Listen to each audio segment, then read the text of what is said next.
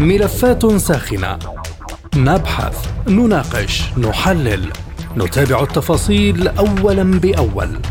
ملفات ساخنة. برنامج يلقي الضوء على كل الملفات مع باقة من أبرز المحللين والمسؤولين. أهلا بكم مستمعينا الكرام في حلقة جديدة من ملفات ساخنة وهذه جيهان لطفي تحييكم. في ملف اليوم نناقش هل تبحث باريس عن ذريعة للتدخل العسكري في النيجر؟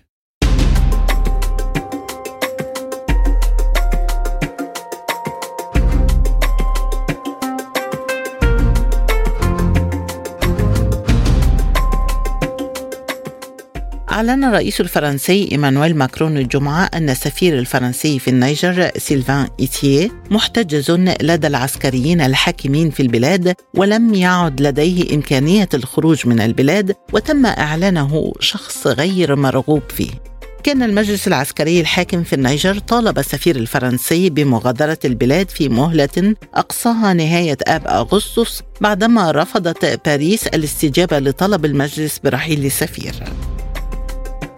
وتعارض فرنسا مغادرة السفير ومغادرة قواتها المتمركزة في النيجر حيث تعتبر أن المجلس العسكري الذي نفذ انقلابا على سلطة الرئيس السابق محمد بزوم هو مجلس فاقد للشرعية بحد وصف فرنسا وأكد المجلس العسكري إلغاء عدة اتفاقات سابقة للتعاون العسكري مع فرنسا التي تنشر نحو 1500 جندي في البلاد وتقول إنها تشارك في مهام لمكافحة الإرهاب.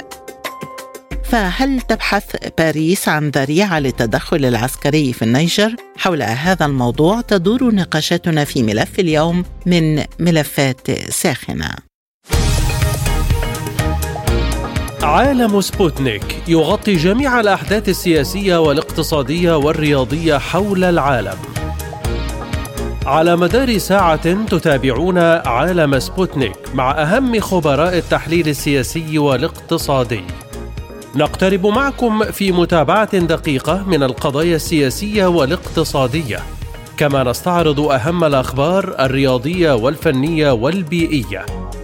انتظروا عالم سبوتنيك أيام الجمعة والسبت والأحد من كل أسبوع. ملفات ساخنة برنامج يسلط الضوء على أهم القضايا الحرجة في العالم في ملفات ساخنة نستعرض القضايا مع جميع الأطراف ومن كل الزوايا لاستجلاء الحقيقة. ملفات ساخنة يستضيف أهم الخبراء وأجرأ الضيوف. تابعوا ملفات ساخنة مع راديو سبوتنيك أيام السبت والثلاثاء والخميس من كل أسبوع. البداية من باريس ومعنا عبر الهاتف أستاذ العلوم الجيوسياسية من جامعة باريس الدكتور عماد الحمروني. مرحبا بك معنا دكتور عماد وبداية إبقاء فرنسا لسفيرها رغم مهلة المجلس العسكري. والآن ماكرون ينتقد احتجاز السفير. برأيك هل تبحث باريس عن ذريعة للتدخل العسكري في النيجر؟ نعم بالتأكيد يعني ما زال التوتر بين دولة النيجر والدولة الفرنسية بعد الانقلاب الذي وقع منذ تقريبا أكثر من شهر وأسبوعين تقريبا. ويعني نحن لاحظنا أن هناك تلاسن سياسي ولكن هناك أيضا ضغط يعني عسكري تقوم به السلطات الفرنسية. ولم تستجب السلطات الفرنسية لدعوة النيجر لمغادرة سفيرها. وأيضا لمغادرة جنودها. الرئيس ماكرون صرح تقريبا يوم بأن السفير الفرنسي يتعرض للاحتجاز وأيضا صرحت الدوائر الخارجية الفرنسية والدوائر العسكرية لا يوجد نية لفرنسا لأي مواجهات عسكرية بعد أن صرح الكولونيل ميجور أمادو عبد الرحمن في بيان تلاه عبر التلفزيون الوطني يعني منذ أسبوع تقريبا آه، بأن فرنسا تواصل نشر قواتها في عدد من بلدان الايكواس المجموعة الاقتصادية لدول غرب خاصة التحركات الأخيرة وصول طائرات نقل عسكري إلى كوت ديفوار ووصول باخره حربية إلى سواحل البنين.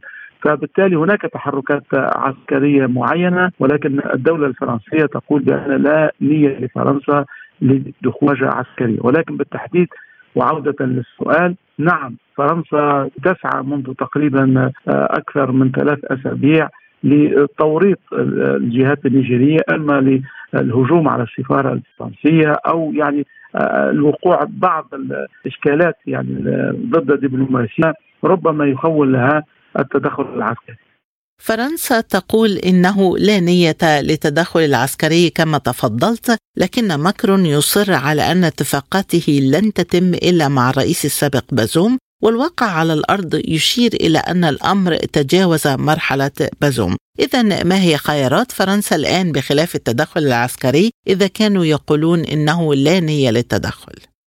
حقيقة منذ بداية الانقلاب حاول الرئيس آه، ماكرون والجهات الفرنسية الضغط على الجهات الليبية لعودة الرئيس بازوم والقبول ربما بانتخابات آه، مبكرة رئاسية. ورأينا التدخل الجزائري أيضا والموقف الروسي والصيني والأمريكي الذي كان يدعم الحل السياسي. وبالتالي فرنسا كانت تبحث عن عودة الرئيس بازوم بأي ثمن حتى بثمن التدخل العسكري. ولكن فشل التدخل العسكري بعد القوات الكبرى التي ذكرتها خاصة الولايات المتحدة الأمريكية ولكن أيضا الجزائر كدولة إقليمية. وتتأثر بوقوع أي مواجهات عسكرية ساعات وعاد فاعلية لعدم وقوع تدخل عسكري في النيجر لكن الرئيس ماكرون الآن يناور في الحقيقة للضغط أكثر على الجهات النيجيرية للإبقاء على العسكريين الفرنسيين في في النيجر. ولكن ربما أيضا هناك بعض التلميحات من جهات فرنسية ربما يقع خروج بعض القوات الفرنسية نحو تشاد. فبالتالي هناك مفاوضات غير مباشرة بين الجهات النيجيرية والجهات الفرنسية. الرئيس الفرنسي يعني يتعلل بمسألتين مسألة سفيره المحتجز في النيجر وأيضا مسألة عودة الرئيس بازوم على أساس أن فرنسا لا تعترف إلا بالرئيس بازوم الممثل الحقيقي للسلطة في النيجر، فبالتالي هي مناورات سياسية آه، فرنسية الغاية منها العودة إلى المفاوضات المباشرة بين السلطات النيجيرية والسلطات الفرنسية. بالحديث عن الموقف الأمريكي تنسيق واشنطن مع المجلس العسكري النيجيري برايك دكتور هل فقدت فرنسا حليفا وغطاء للعمل العسكري بهذا التطور؟ نعم بالتأكيد بالتأكيد. أن القراءة الاستراتيجية الأمريكية نحن لاحظنا ونلاحظ منذ فترة بأن الولايات المتحدة الأمريكية أخذت بزمام تحركاتها العسكريه على المستوى الإفريقي.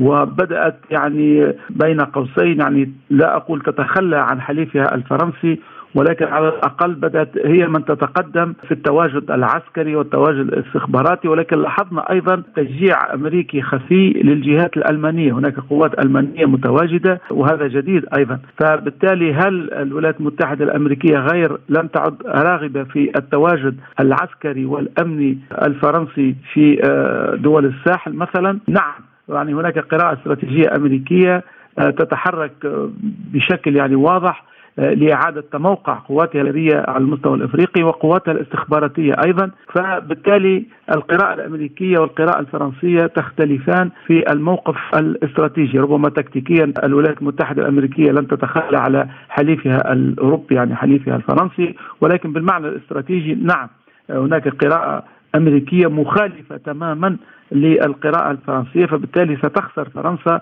العديد من المواقع التي حافظت عليها منذ أكثر من ستة عقود إذا هل يعني هذا أنه لم يعد أمام فرنسا في خيارها العسكري سوى تجمع إكواس رغم خلافاتهم الداخلية حول هذا العمل العسكري؟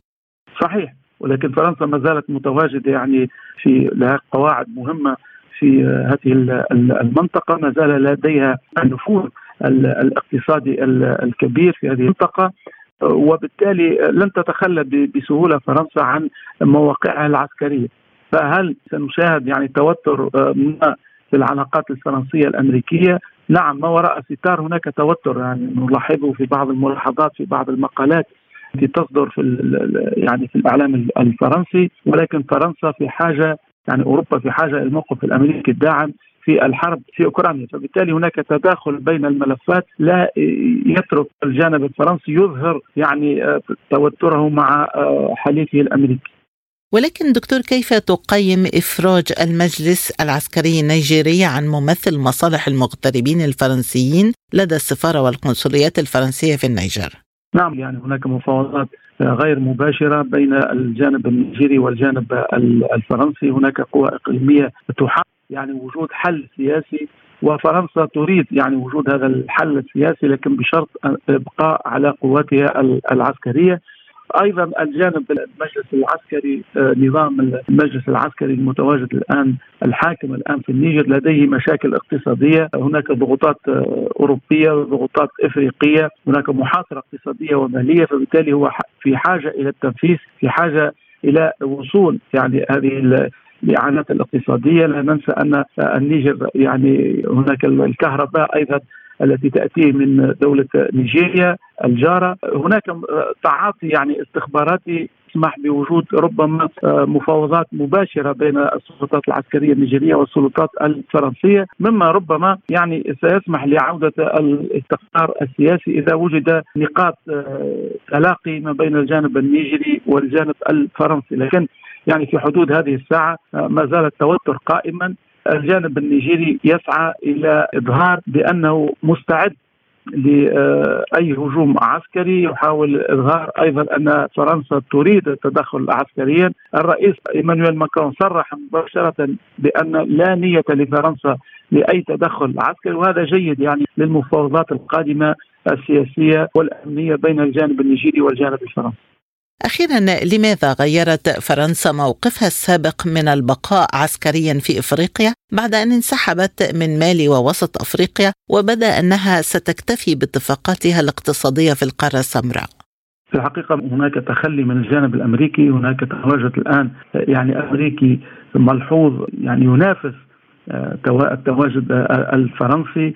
آه، فرنسا لم تعد قادرة يعني على المستوى التكلفة يعني على الأقل الاقتصادية التكلفة العسكرية في معالجاتها العسكرية وتواجدها العسكري في هذه الدول. فضائح أيضا سياسية وأمنية وقعت يعني داخل هذه الدول الدول الإفريقية مما دعا إلى هذه الثورات وهذه الانقلابات الشعبية في الحقيقة بمظهر عسكري لكن هي انقلابات عسكر شعبية ضد التواجد الفرنسي لأخطاء كبيرة جدا ارتكبها النظام الفرنسي في التعاطي مع هذه الشعوب الإفريقية ففقدت يعني فرنسا تواجدها العسكري ولكن النقطتان البارزتان ضعف اقتصادي يعني عدم القدرة على التمكين العسكري الفرنسي على الأراضي الأفريقية العودة الأمريكية بقوة إلى التواجد العسكري والاستخباراتي والتنافس أيضا مع روسيا الاتحادية خاصة وهذا ما يقوله الفرنسيون على الأقل. من فرنسا أستاذ العلوم الجيوسياسية في جامعة باريس الدكتور عماد الحمروني. كنت معنا شكرا جزيلا لك.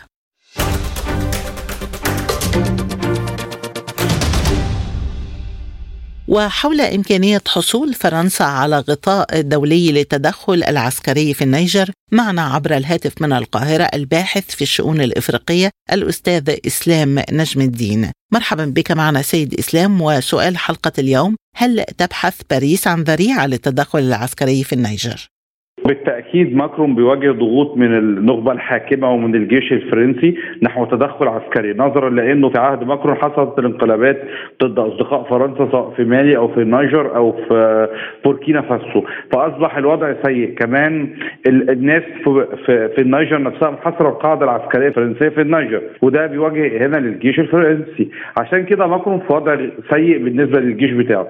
لأن حتى ماكرون كان متوقع إن الناتو أو الولايات المتحدة يقفوا معاه بشكل أكبر من كده في حين إن هم تخلوا عنه وبيدعوا للسلم وحتى دول الاكواس اللي, فرنسا ليها نفوذ عليها بدأ يتراجع الحل العسكري ده فكان لازم ماكرون يستخدم ما يسمى بالدعاية التسويقية انه إنه سفيرهم المدني في خطر عشان الأمم المتحدة تتدخل. لأن طبيعة الحال لو اتكلم عن الجيش أو القاعده العسكرية أول كلمة هتسأله طب ما تسحب القاعده العسكرية في النيجر وتروح نفسك لكن السفير هو مدني محمي طبقا لاتفاقيات فيينا وليه حقوق دبلوماسية. فعشان كده هو بيستخدم الفكرة دي. وحتى كلام ماكرون يعني فكرة إنه إنه السفير محاصر كده. ما الناس العادية هي اللي محاصره السفارة. وسبق للسلطات النيجيرية إنها طلبت ابعاد السفير بشكل شخصي لأنه هو بيمارس أعمال عدائية على آه، النيجر أو بيدير منظومات وبيحركها. بالحديث عن اتفاقية فيينا والاتفاقيات الدولية المتعلقة بالعمل الدبلوماسي هل احتجاز السفير بعد إمهاله وقتا وإعلانه شخص غير مرغوب فيه يعد مخالفة للقانون الدولي تستوجب التدخل العسكري تحت غطاء دولي؟ لا هي لا تستوجب التدخل العسكري طالما لم يتم إيذائه بدنيا، بس خلينا نحدد هل فرنسا نفسها في هذا الموقف أو العالم معترف بالانقلاب؟ لا طبعا. بالتأكيد هم بيتعاملوا مع السلطة في النيجر على أنها سلطة قاهرة للديمقراطية، فهنا التوصيف نفسه بيؤدي لمشكلة إنه فرنسا لا توصف الانقلاب على أنه سلطة رسمية تستطيع الطلب، وفي حين إنه حتى الأمم المتحدة تتعامل مع مع قوات الانقلاب على أنها قوة غالبة علشان خاطر تستمر عمليات الإغاثة داخل النيجر، فهنا التوصيف الدولي هو اللي بيتيح التلاعب بفكرة آه، اتفاقات فيينا لحماية الدبلوماسيين، لو فرنسا معترفه بيهم أصلا قوة دولية okay هنقدر نتكلم، لكن أي ايذاء شخصي هيقع على السفير سيترتب عقوبات على النيجر بشكل طبيعي جدا جدا وسيزيد التعاطف الدولي مع الانقلاب على الانقلاب على فكرة سيطرة فرنسا على الموارد النيجر. الرئيس الفرنسي لا يعترف بالحكام الجدد كما تفضلت وماكرون يصر على أن اتفاقاته لن تتم إلا مع الرئيس بازوم ما هي خيارات فرنسا الآن بخلاف التدخل العسكري؟ خيارات فرنسا في التدخل العسكري هو إزاء بدني يقع على السفارة أو محاولة اقتحام السفارة. ده سيتيح لفرنسا أنها تضغط على أوروبا والمجتمع الدولي على فكرة إزالة السلطة الحاكمة أو على الأقل الضغط لإزاحة العناصر المؤثرة في المجلس العسكري في النيجر خلينا نقول على حاجة. حاليا فرنسا لا تملك قدرات عسكرية في هذه المنطقة للتدخل الدولي. وإحنا زي ما كنا اتكلمنا في حوار سابق إنه حتى الجزائر والدول المحيطة بالنيجر لا ترغب في صراع عسكري. هنا هنا الأمر واضح. فرنسا تريد ولكن خياراتها العسكرية تسمح لها بإدارة عملية عسكرية، قواتها اللي متحصره بالناس العادية، لا تستطيع استخدام العنف اليوم، وفي المقابل الولايات المتحدة رغم ان عندها قاعدة عسكرية في النيجر لم يتعرض لها حد بالايذاء أصلا، وهنا دي النقطة اللي تحسب للمجلس العسكري في النيجر، أنه يدرك الفروق العسكرية وطريقة تعامل الدول صاحبة النفوذ لديه في في إدارة المعركة أو المعركة الدبلوماسية والمعركة التسويقية. البنتاغون أعلن أن القوات الأمريكية استأنفت مهمات مكافحة الإرهاب في قواعدها بالنيجر بالاتفاق مع المجلس العسكري برأيك هل خانت واشنطن باريس في النيجر؟ لا هي واشنطن بص خلينا نتكلم ان قاعدة ال drones بدون طيار هي قاعدة هامة في هذه المنطقة التي ينشط فيها تنظيمي القاعده وتنظيم الدولة الإسلامية أو ما يسمى بداعش، فكان لابد كان من مصلحة البنتاجون وال CIA أن تستمر تلك الطلعات، وأمريكا أصلا ما عندهاش مشكلة لا مع بازوم ولا مع المجلس العسكري، لا إن المجلس العسكري في النيجر يعتمد على علاقات جيدة جدا مع الولايات المتحدة الأمريكية، والناس ما جوش ناحيته، هنا ما أنا بقول لك هنا فرنسا بالإرث الاستعماري تتعامل مع النيجر على إنها الحظيرة الخلفية، وده ما لا يقبل في النيجر، بينما الولايات المتحدة في هذه النقطة تتعامل معهم على إنهم سلطة قاهرة. لابد من من تدارك المصالح معاه إذا إلى أي مدى يمكن أن يؤثر هذا الخلاف في الرؤية بين واشنطن وباريس على استمرار الوجود الفرنسي في النيجر؟ لا الولايات المتحدة لن تتدخل في فكرة الوجود الفرنسي في النيجر الولايات المتحدة وفرنسا في العادة حتى داخل حلف شمال الأطلسي يتمتعان برؤى متباينة ومختلفة تماما بل إن معظم الصدامات داخل ما بين حلف شمال الاطلنطي وأوروبا تعتمد على اختلاف وجهة نظر فرنسا عن الولايات المتحدة بشكل عام. فأنا لا أظن إن هو هيؤثر. فرنسا وأمريكا صديقان لكنهم لا يسيران في مصالح متقاطعة يسيران بخط متوازي. فدائما ابدا ستجد هناك صدام امريكي فرنسي في أفريقيا انه أمريكا تريد أن ترث ميراث فرنسا لكن من دون أن تتدخل هي بشكل فاعل وتترك الآخرين يتدخلوا.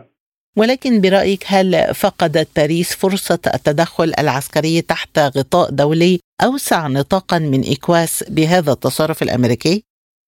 منذ اللحظة الأولى لم يكن لدى فرنسا أي شركاء دوليين راغبين في استخدام القوى العسكرية القاهرة في هذا البحث فهي كده كده فرنسا لم تملك فرنسا كانت تريد تصعيد ضد قواتها أو تصعيد ضد السفارة عشان تعمل ده. ويبدو أن هناك بعض القوى الدولية والإقليمية الذكية نصحت المجلس العسكري في النيجر بعدم اتخاذ إجراءات عنيفة ضد السفارة الفرنسية حتى لا تسمح لفرنسا استخدام غطاء عسكري أو غطاء دبلوماسي لخلخلة الأوضاع الحالية في النيجر أستاذ إسلام كيف تقيم ترحيب فرنسا بالإفراج عن مسؤول قنصلي في الوقت الذي ينتقد فيه ماكرون احتجاز السفير في النيجر؟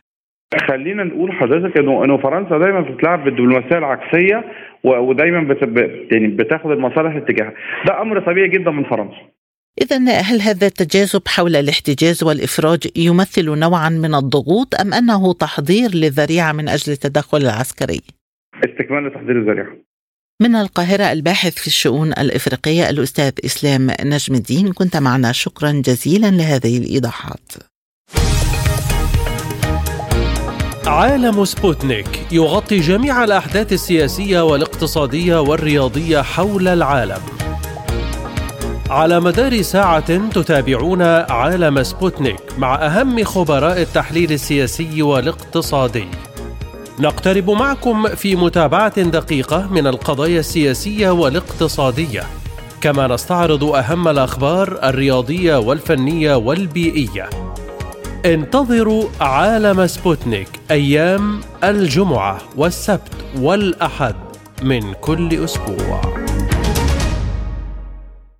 ولكن هل ستتمكن فرنسا من تجاوز الرفض الشعبي لوجودها في النيجر وتغامر بعمل عسكري رغم كل شيء؟ حول هذا الجانب معنا من القاهرة اللواء محمد عبد الواحد خبير الشؤون الأفريقية وشؤون الأمن القومي مرحبا بك معنا سيادة اللواء وبداية هل تبحث باريس عن ذريعة للتدخل العسكري في النيجر بعد حديث ماكرون عن احتجاز السفير؟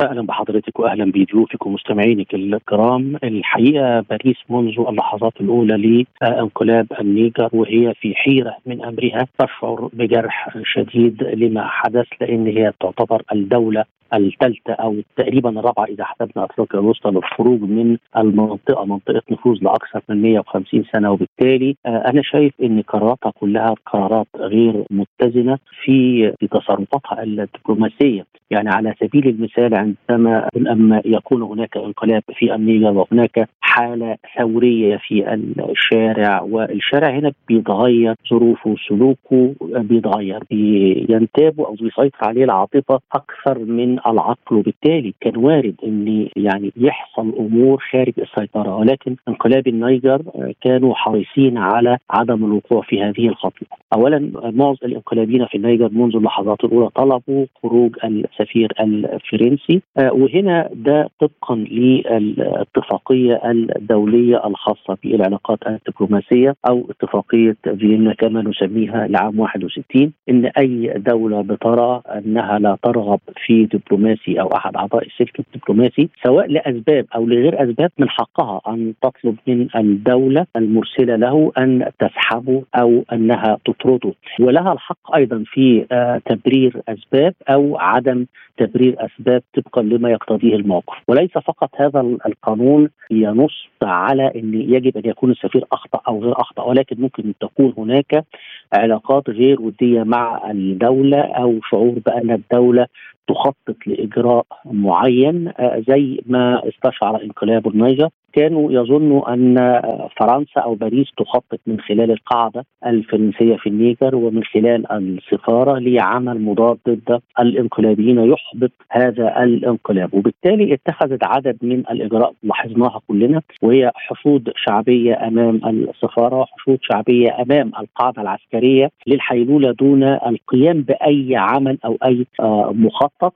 ثم طرد السفير لأن السفير هنا بيمثل الحقيقة قاعدة مهمة جدا لديه القدرة على الاتصال بسفراء الغربيين في الدولة، لديه القدرة على توصيل لأنه له حصانة دبلوماسية، توصيل معلومات من القاعدة العسكرية إلى دول الجوار وبالتالي النيجر شافت إن هذا السفير وجوده بيمثل أو بيشكل خطورة. ده جزء. الشق الثاني هي بتدي رسالة برضه لفرنسا بقطع العلاقات حتى ولو مؤقتة حتى تبرر للانقلاب. الانقلاب عسكري قام للسيطرة على السلطة ولكن خلقوا له مبرر وهو عدم الترحيب بالتواجد الفرنسي وتم حشد الشارع بهذا وده ادى قوة لقادة الانقلاب واداهم شعبية عندما يعني تم طرح هذه السردية في شوارع نيامي كما حدث من قبل في بوركينا فاسو وفي مالي. بالحديث عن رسالة المجلس العسكري لفرنسا برأيك لماذا أقدم المجلس العسكري في النيجر على احتجاز السفير وليس على ترحيله؟ هو السفير عندما بنبلغ طبقا برضه لاتفاقية فيينا بنبلغ دولته بعدم الترحيب به أو باعتباره بيرسونا نان جرادا يعني شخص غير مرغوب فيه. هنا المفروض الدولة بتاعته بتستدعيه. لكن في الحالة ديت فرنسا للأسف لم تستدعيه. وبقت عليه والرئيس ماكرون كمان صرح تصريحات يعني الحقيقة كانت تكون استفزازية على بقاء هذا السفير وزي ما قلت لحضرتك كان ممكن يتعرض إلى مضايقات كثيرة مضايقات كمان غير مباشرة يعني ليس فقط احتجازه أو تقديمه للشرطة أو قيام الشرطة بالقبض عليه لأني عندما بطلب ترحيله ولم توافق دولته أنا هنا من حقي ان أسقط الحصانة الدبلوماسية عليه وكمان أسقط كافة المميزات التي يتمتع بها أي دبلوماسي لأنه تجاوز في مهام مهنته. وبالتالي ممكن أخلي الشرطة يطلع لها أمر ضبط وتقبض عليه وترحله. ولكن هي الحقيقة النيجر ما حبتش تصعد من هذه الأمور باعتبار زي كده بقى على سؤال حضرتك الأولاني إنها شايفة إن ده إجراء تصعيدي من قبل فرنسا لخلق مبرر لعمل عسكري ضد النيجر. أخيرا تحدثت حضرتك عن حشد وعن ضغط شعبي هل ستتمكن فرنسا من تجاوز الرفض الشعبي للوجود الفرنسي واعتبار النيجيريين للسلطة السابقة أنها متآمرة على البلاد عبر اتفاقاتها مع فرنسا؟ نعم فعلا أتفق مع حضرتك وأنا شايف إن خلال الفترة القادمة الأمور سوف تتطور. يعني هي فرنسا لم تنجح في حشد دولي ضد النيجر. يعني هي اصطدمت أيضا بمقاومة. من داخل الإكواس واختلاف بعض الدول داخل الإكواس. كمان اندهشت من الموقف الأمريكي اللي كان غير واضح من هذه الأزمة. بالتالي فقدت الدعم الدولي والدعم الإقليمي للقيام بعمل عسكري. هناك اختلافات بين دول الإكواس ودول المنطقة حتى دول الجوار الجغرافي للنيجر اللي على الرغم من إنهم رفضوا هذا الانقلاب إلا إنهم رفضوا أيضا التدخل العسكري. وعلى رأسهم كانت الجزائر ثم تشاد وبالتالي هنا أصبح ما فيش تأييد لأي عمل عسكري. والانقلابيون الحقيقة أو المجلس العسكري كان يلتقط هذا الخيط منذ البداية. يعني عايز أقول انه إنه نجح كان بيلعب هذا الدور بحرفية عالية المجلس العسكري. وظف الصراع الجيوسياسي الدولي في المنطقة لصالحه. يعني تلاقي حضرتك لغة الخطاب اللي بيوجهها المجلس العسكري في النيجر إلى روسيا وإلى الشرق gepompt. خاص بهم أنه قريب منهم وانه على استعداد للتواصل مع روسيا. وأيضا بيدي رسائل في نفس التوقيت للغرب. بيديهم ضمانات للحفاظ على المصالح الغربية في المنطقة. يتحدث عن الديمقراطية يتحدث عن فترة انتقالية ثم مرحلة ديمقراطية. الحفاظ على مصالحهم خاصة فيما يتعلق بالهجرة غير الشرعية مكافحة الإرهاب. وبالتالي استطاع إن هو يوظف هذا الصراع الجيوسياسي في المنطقة لصالحه وبالتالي حقق زي ما إحنا شفنا نتائج إن أصبح الانقلاب أمر واقع ثم بدأنا نتحدث عن مرحلة انتقالية بديلا عن الطلبات التي تقدم بها الإكواس زي عودة محمد بازوم مرة أخرى زي عودة الشرعية مرة أخرى والعمل بالدستور. كل هذا الحقيقة يعني أصبح من الماضي ونتحدث عن فترة انتقالية حاليا بحديثي إلى اللواء محمد عبد الواحد خبير الشؤون الأفريقية والأمن القومي نكون قد وصلنا لختام حلقة اليوم من ملفات ساخنة. وللمزيد زوروا موقعنا على الإنترنت سبوتنيك dot ae. مستمعينا بهذا نصل وإياكم إلى نهاية هذه الحلقة من برنامج ملفات ساخنة. طابت أوقاتكم وإلى اللقاء.